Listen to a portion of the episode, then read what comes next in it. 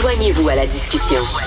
Appelez ou textez le 187 Cube Radio 1877 827 2346. Nous parlons avec Nick Payne, l'analyste politique. Salut Nick. Salut Richard. Écoute, euh, premièrement, je veux t'entendre sur la campagne de peur de Denis Coderre. Euh, il y a une menace souverainiste réelle. Ça prend un capitaine Canada. Je serai votre homme pour vous protéger contre. Est-ce que tu penses que ce discours de peur-là fonctionne encore en 2024 auprès des Québécois? Je ne sais pas à quel point il fonctionne. Je pense qu'il fonctionne moins qu'avant. Ça fait longtemps que, son efficacité va en diminuant, ce discours-là. Toutefois, il y a des raisons pour lesquelles il, fleurit, pour lesquelles il existe. Tu parles de Coder, il y a André Pratt euh, ce matin, je pense, dans le devoir qui brasse des épouvantails aussi, hein, les déchirements autour du référendum, les familles brisées, euh, les questions pas claires, euh, bref, mhm. la chicane, hein, tous les mots, tous les mots clés sont là, Ben oui. La, On n'aime pas la chicane. Ouais, puis l'indépendance, hein, ça fait peur. Le Québec, c'est à ma connaissance le seul endroit au monde où le mot indépendance a une connotation négative. C'était, ça n'existe pas ailleurs cette affaire. -là. Maintenant, c'est facile pour les souverainistes et les indépendantistes, j'en suis un, de dire tout ça est gratuit, tout ça est médiocre, euh, on passe la gratte là dans le fond, dans ce qu'il y a de pire dans les, dans les vieilles méthodes politiques. Il y a un problème euh, quand même ici, c'est que les souverainistes, et puis tu vois, je dis ça, c'est surtout pour pas faire un doublon dans mon, dans mon exposé, mais les indépendantistes ne sont pas en reste dans euh, l'emploi stratégique des mots. Là. Et ça commence très tôt. Ça commence avec René Lévesque, qui parle de souveraineté association. Oui. Pourquoi? Parce qu'on pensait que l'indépendance faisait peur aux Québécois puis on pensait que le fait d'être complètement séparé du Canada serait dangereux. Donc, on, incorporait la notion d'association à même celle de souveraineté. C'était en même temps une affaire qui a pas de bon sens. Es-tu assis, debout, couché, à genoux, sur le dos? On comprend rien. Ça aurait dû s'appeler l'indépendance dès le départ. La souveraineté association, euh, c'est on part, mais on part pas vraiment. Euh, veut dire, à un moment donné, t'habites-tu chez tes parents ou tu habites en appartement? Là, c'est la souveraineté association, c'est que tu habites en appartement, mais tu vas, tu vas manger chez tes parents, puis t'amènes ton linge sale, puis c'est ta mère qui lave tes vêtements. C'est un peu bizarre. C'est ça. Le thermostat est dans la chambre de ton père, mais ça chauffe dans ta chambre. Écoute, et on peut, on peut, on peut étirer ça jusqu'à aujourd'hui. Tout récemment, Paul Saint-Pierre Plamondon a été pris en flagrant délit de cette vieille manie-là en essayant de parler de consultation populaire plutôt que de référendum. Euh, Alexandre Cloutier faisait ça dans les récentes courses du Parti québécois aussi. Et Saint-Pierre Plamondon, euh, interrogé par les journalistes, a dit, ben oui, vous savez, c'est que on a chargé négativement le mot référendum, c'est la faute des donc, il, admettait en même temps qu'il essayait d'employer d'autres mots pour faire moins peur. Ouais. Tout ça, la souveraineté associée. Ça veut dire la campagne de peur, finalement, ça percole même chez les souverainistes. Ben, c'est à se demander si ça vient pas de là à l'origine. C'est-à-dire que tout ça, ce sont des invitations, c'est du plaisir garanti pour les, euh, fédéralistes qui leur est servi sur un plateau d'argent de faire quoi? Ben, de dire, ah ah, vous voyez, ces gens-là qui sont en face de nous ne sont pas clairs, ils sont pas francs, ils veulent vous passer une marchandise avariée, ils ne nomment pas les choses. Nous, on va vous dire de quoi il s'agit. Hmm. Denis Coderre a raison en, ce sens-là de faire ce qu'il fait, parce que c'est vrai que les souverainistes osent pas tout à fait tout le temps dire les choses comme il faut, et c'est... Puis ils ont l'air, ils ont l'air, ils ont l'air, ils ont l'air ratoureux, ils ont l'air de cacher des choses aux gens. C'est ça, c'est un vieux problème et, ce problème-là permet aux fédéralistes euh, une chose qui est formidable pour eux, c'est de ne pas débattre du fond. Ils peuvent se contenter de la forme et se promener partout en brandissant le mot référendum comme si c'était la, la, peste ou le choléra. Tandis que si tu assumes dès le départ ta démarche, ensuite ils sont obligés de débattre du fond. Alors, Vois-tu, la séquence de cette mm-hmm. semaine est super intéressante. Tu as la consultation populaire qui s'invite dans le débat. Tu as ensuite Coder qui arrive avec les séparatistes, puis la séparation, puis le non-merci. Déjà, on est en train de ne pas parler du fond. Coder devrait avoir à se prononcer s'il devient chef du Parti libéral, en tout cas, ce qui a l'air pour le moment, on dirait qu'il est bien parti pour, pour s'y rendre. Il devrait être en train d'essayer d'expliquer de, pourquoi, selon lui, c'est une bonne idée de continuer de s'assimiler tranquillement dans un pays qui ne nous défend pas, qui ne nous reconnaît pas, qui travaille à ce qu'on disparaisse. C'est ça le vrai débat. Mais non, on va encore euh, dire, ben, les péquistes veulent pas le dire, mais dans le fond, là, ils vont faire l'indépendance puis les référendums. Alors, ça se joue à deux, ce petit jeu-là. Et je, je, Paul Saint-Pierre Plamondon, qui est un homme réfléchi, qui a l'air d'avoir tiré euh, des leçons de tout ce qui s'est fait euh, de moins, disons, euh, heureux au Parti québécois depuis quelques décennies, ça m'étonne qu'il tombe dans ce travers-là. Il faut voir, hein, le, je termine avec ça, le, la conversion à 180 degrés de Paul Saint-Pierre Plamondon, le Saint-Pierre Plamondon de 2016 et, et, celui de 2023, enfin 2020. En 2016, là, Saint-Pierre Plamondon était le moins pressé, entre guillemets, ben des, souverainistes dans la campagne péquiste. Il a tout balancé ça par la fenêtre en disant, il n'a pas dit je me suis trompé, mais en tout cas, il a dit, tout ça, c'était une mauvaise idée. Les, les indépendantistes doivent être clairs et affirmatifs dans leur démarche s'ils veulent avoir du succès. Alors, j'espère pour lui qu'il va pas trop s'enfarger les fleurs dans le euh, s'enfarger. Eh, je fais un Jean Perron de moi-même, s'enfarger les pieds dans le dans le tapis des mots qui font peur. Ben c'est ça. Donc là, ça sera pas un référendum, une consultation populaire. C'est quoi la différence? Ça serait comment ça fonctionnerait une consultation populaire?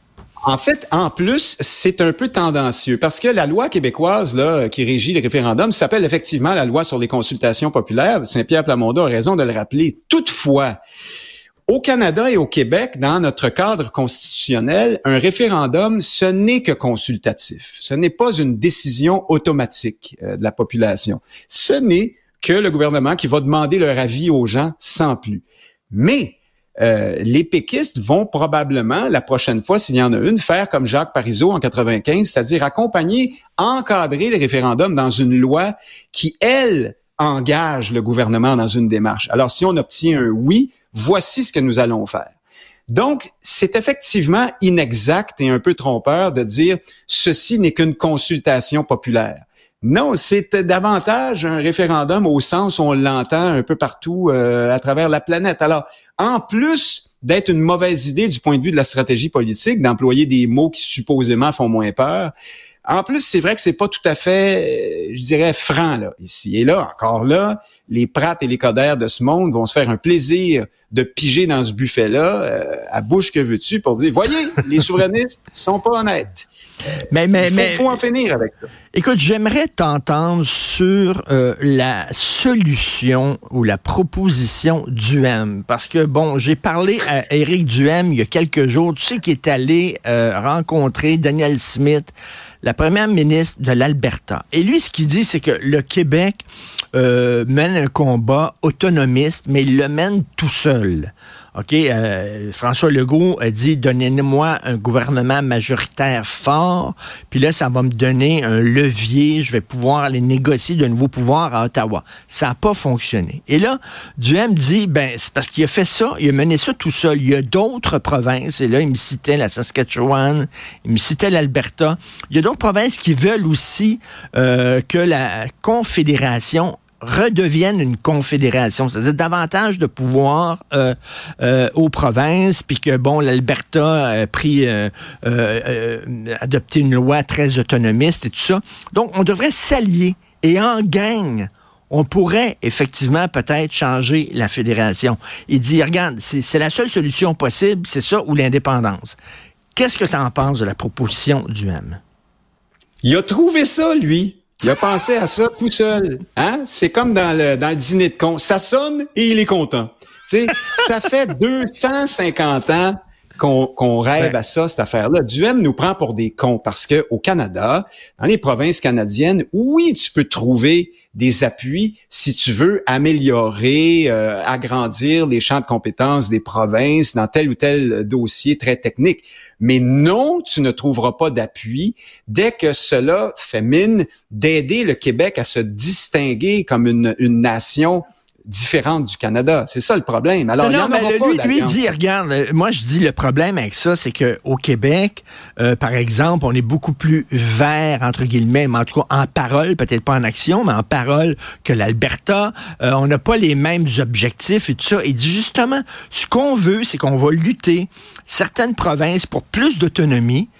Puis une fois, euh, l'Alberta veut avoir plus d'autonomie pour euh, son pétrole, nous autres, on va avoir plus d'autonomie pour autre chose. Il faut respecter après ça qu'est-ce que chaque province va faire avec son autonomie.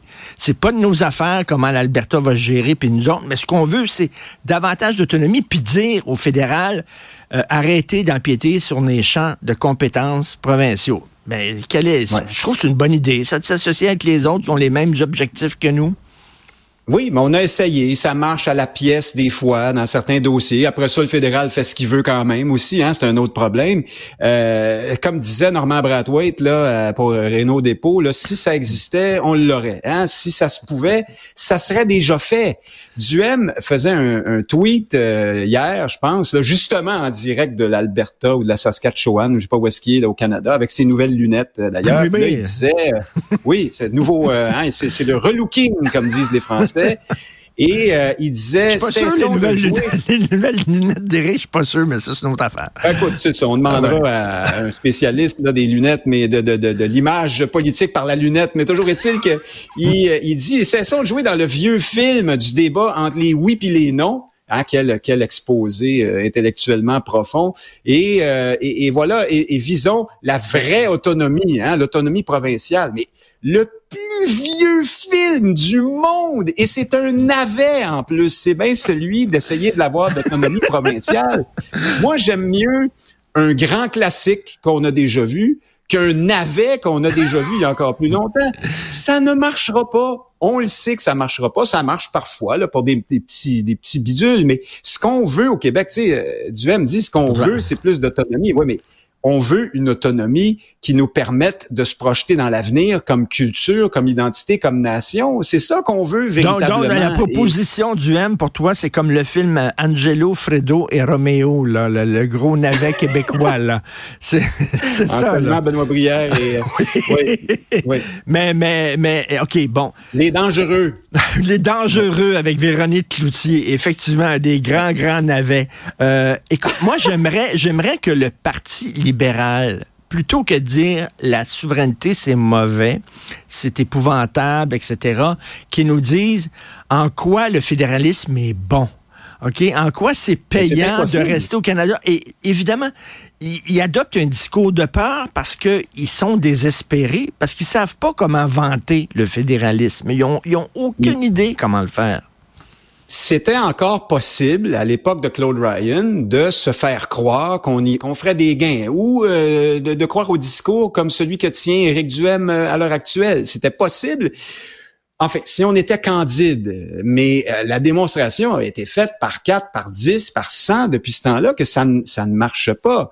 Alors, les fédéralistes sont en faillite intellectuelle complète depuis maintenant plusieurs années et la seule chose qui leur a permis de survivre, c'était de brandir le mot référendum à tout bout de champ parce que les péquistes n'étaient pas capables d'avoir une position claire là-dessus.